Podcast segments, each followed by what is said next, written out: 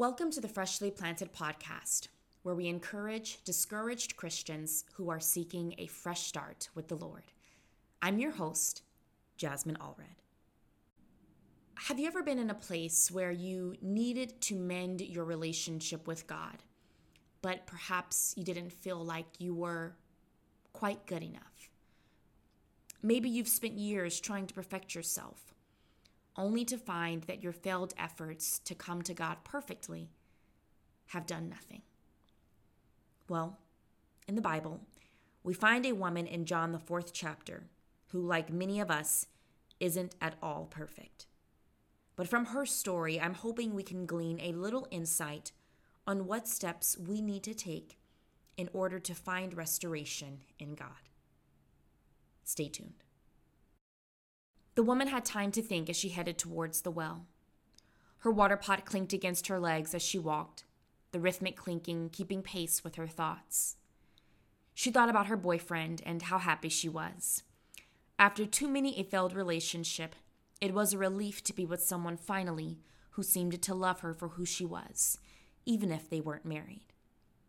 She kicked the dirt beneath her, and the clanking water pot fell hard against her shins. Wincing, she rubbed her sore leg.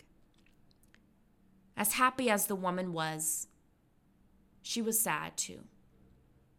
The abuse and misconduct from her previous relationships had scarred her. And who was to say that this guy, the sixth in the lineup, wouldn't turn out to be like the rest? He probably will, the woman thought, rounding the bend in the road. The well was within her reach. When, the woman thought, as she reached the water spout will I ever be fulfilled. Jesus sat at the well, looking at the woman. The red and scarlet tunic wrapped around her face hid much more than her features. This was the daughter he had come to see. He'd made a detour just to find her. Little did the woman know that just as Jesus had found her, she was about to find him too. Hey guys, this is Jasmine. I want to interject uh, here really quickly to let you know that I have fictionalized this story. Um, if you haven't already guessed, the background of this story is based off of the Bible and John, the fourth chapter, where Jesus meets the woman at the well. There is a message behind this story, and there is a reason why I have fictionalized this particular part of the story. But now let's turn our Bibles to that passage of Scripture and pick up where we left off at the real story. John 4 A woman of Samaria came to draw water. Jesus said to her, Give me a drink. Then the woman of Samaria said to him, How is it that you, being a Jew, ask a drink from me, a Samaritan woman? Jesus answered and said to her, If you knew the gift of God, and who it is who says to you, Give me a drink, you would have asked him and he would have given you living water. The woman said to him, Sir, you have nothing to draw with, and the well is deep. Where do you get that living water? Jesus answered and said to her, Whoever drinks of this water will thirst again. But whoever drinks of the water that I shall give him will never thirst. But the water that I shall give him will become in him a fountain of water springing up into everlasting life. The woman said to him, Sir, give me this water.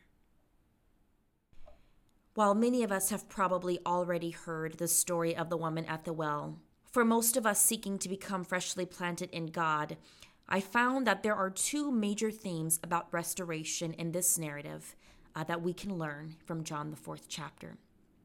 The first is that Jesus is waiting. And the second is that you don't have to be perfect.